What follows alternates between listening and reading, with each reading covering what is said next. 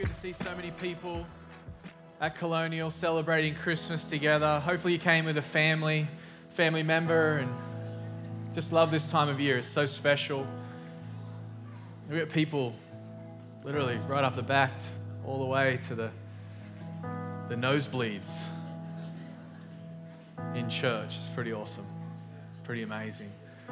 Well, if you don't know me, my name's Matt. I'm the pastor of Colonial Church alongside my beautiful wife Jill, who is leading worship just before with the team. And we just want to say from the outset, we're so glad that you're here. And if you're looking for a church home, we are open other weekends as well. So you're welcome to join us, and we'd love to have you. And we have three services: 8:30 a.m., 10 a.m., 11:30. Well, I want to start by reading a passage of scripture which we know is the Christmas story. This is the moment in Scripture. It's one of the one of the accounts and one of the gospel accounts, but we see the birth of Jesus. So I'm going to read it to us. It's Luke chapter two, and verse one. It says, "In those days, a decree went out from Caesar Augustus that all the world should be registered." This was the first registration when Quirinus was governor of Syria. And all went to be registered, each to his own town.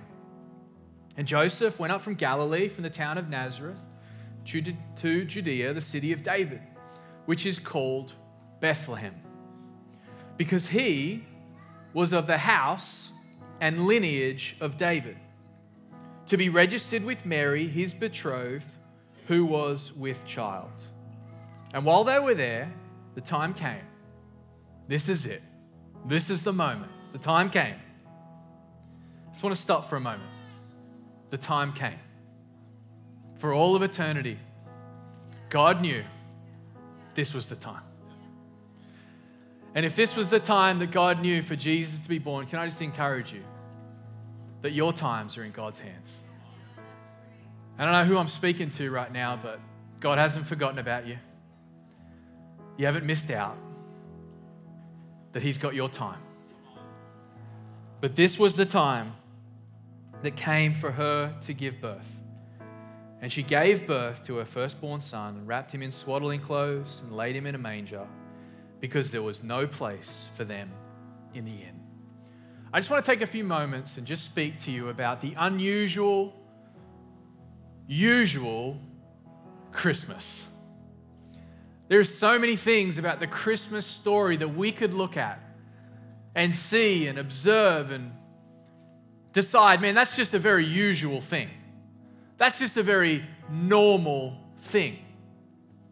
But when we look a little deeper and maybe go a little bit further under the surface, take some time to think about it, there are so many things about this story that are so unusual, but also very usual. There's two different extremes at play in this story. There's the divinity of God, the very fact that this is the Son of God being born into the world. But then you've got the humanity of a baby being born. You've got two amazing extremes.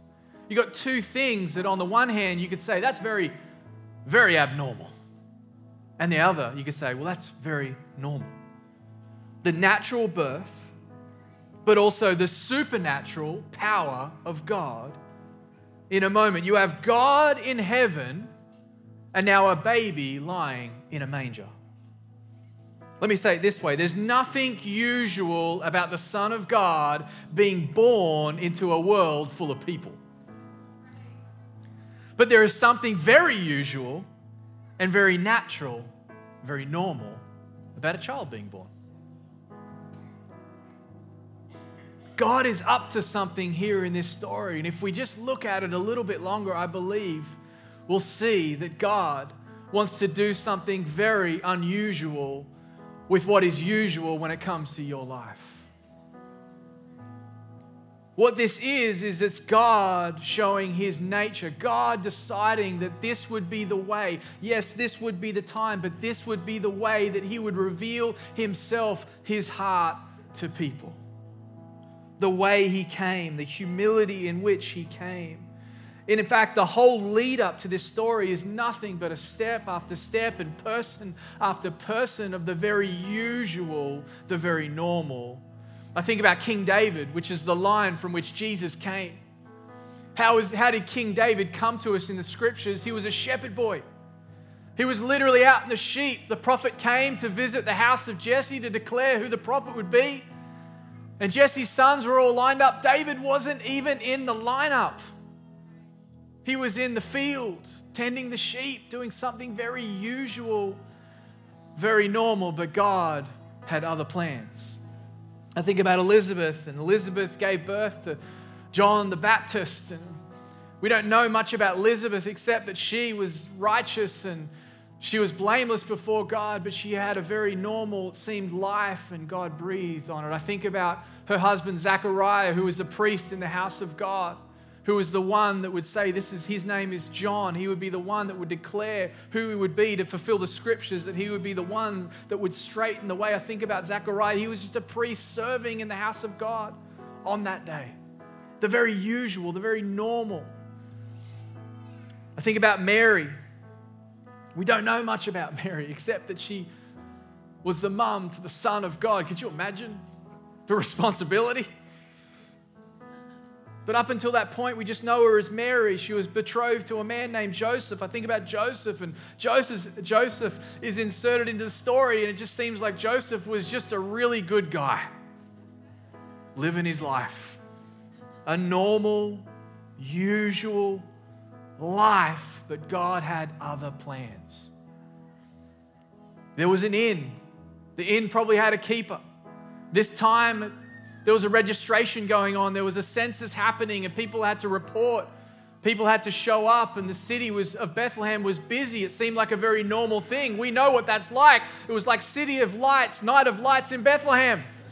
There was no room anywhere. Seemed normal, seemed usual. But God was doing something very unusual with it. Everywhere you look in this story, you see the usual but then you see the unusual. So there's two things I wanted to leave you with tonight, if I could, this Christmas.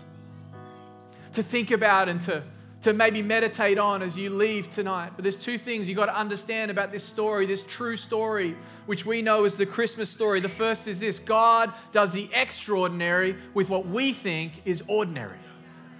This is what we see right here. This is what God does. He takes what the world thinks is ordinary I'm going to take it a step further. He takes what the world says is useless. Come on, somebody. He takes what the world says has no value and he places his value on it.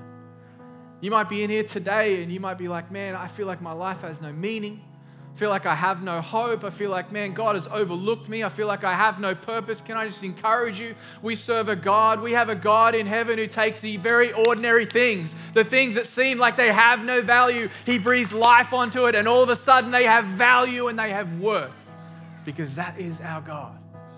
He takes the very ordinary things and He makes them extraordinary. What very ordinary thing this Christmas time could you place in the hands of an extraordinary God? Could it be your work, your job, your marriage, your relationships, your kids? Here's one your heart. You know, there's 8 billion, 700 million, roughly, hearts that are beating around the world right now. Right now. And when you think about that, there's nothing unusual about my heart or your heart next to someone else's heart. But something happens when that heart gets placed in the hands of an almighty God. All of a sudden, that ordinary, usual heart, all of a sudden, because it's in the hands of God, becomes extraordinary. Because God's breathing His life upon it. Can I just encourage you that you're not in here by mistake? You didn't show up to Christmas at Colonial because you just happened to get a random invite. You're here because I believe God has got you here on purpose and on mission, and you're meant to be here. And the reason is this is because He cares about your heart. And He loves you so much that He sent His one and only Son because we serve a God who does the extraordinary with what the world says is ordinary. King Solomon, which was David's son, he knew that too. And he wrote in Ecclesiastes 3 in verse 11, he said, He has made everything beautiful in its time. Speaking of God, he says this look at these words. Also, He has put eternity into man's heart.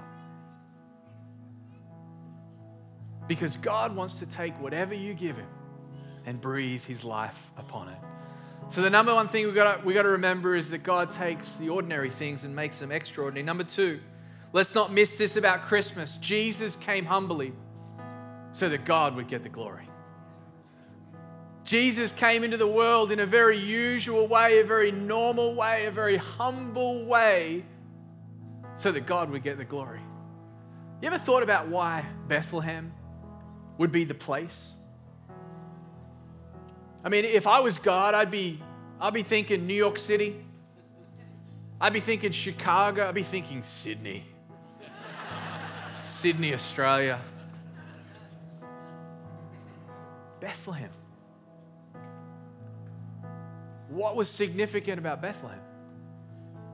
Well, here's the thing is Bethlehem had no profile. It, was, it wasn't well known. It wasn't this place where all these amazing teachers were, were, were, were brought up. It wasn't the, the forefront of intellectual thinking at the time that Jesus was born. It was Bethlehem. It was a little town with no profile. It was insignificant. And that's why God used it. Because Jesus came in a way where no one would get the credit. No one would be able to say, well, Jesus came from my town. Jesus came from my uh, educational stream. Jesus came with my kind of pedigree so they could take the credit. Jesus came in a way so God would get all the glory. He came normally, he came humbly, but it was supernatural, but ultimately it would be so that no one would get the glory except God Himself. What very normal thing in your life does God want to breathe His supernatural power upon and get all the glory? There's two ways that God works He works to us and then He works through us, but it's always to get the glory. You know, God's going to get the glory for your life whether you like it or not, whether you know it or not. He will get the glory no matter what. But that's the way Jesus came. He came into the world so that ultimately God would get the glory what could you give God this Christmas time? I said it before, but maybe there's something in you today, tonight that's just like, man, there's something missing. There's something in, I'm, I'm, I'm in church right now, but and everything it seems to make sense, but this, this isn't my stream. This isn't what I normally do. I wonder if you could just open your life up to the things of God. And maybe we have never met. Maybe you've never had a chance, for, maybe we've never had a chance to talk, but could I just encourage you? You're not here on accident. There isn't a moment in time where God has not planned out your days. And I believe tonight, He meant for you to be here. You're not here on accident, it's not random, but it's precise because God is working and He knows the time. So I'd love to just take a moment right now, just before we sing again. And I'll pray for some people. Maybe you're in here tonight. Thanks for listening to that podcast. We pray it blessed you and empowered you in all that God's got for you. Why don't you share that with a friend, someone who maybe needs to hear it? We'd love for you to also to visit us um, either online at colonialchurch.life or here at church at 550 State Road 207 here in St. Augustine, Florida. Be blessed.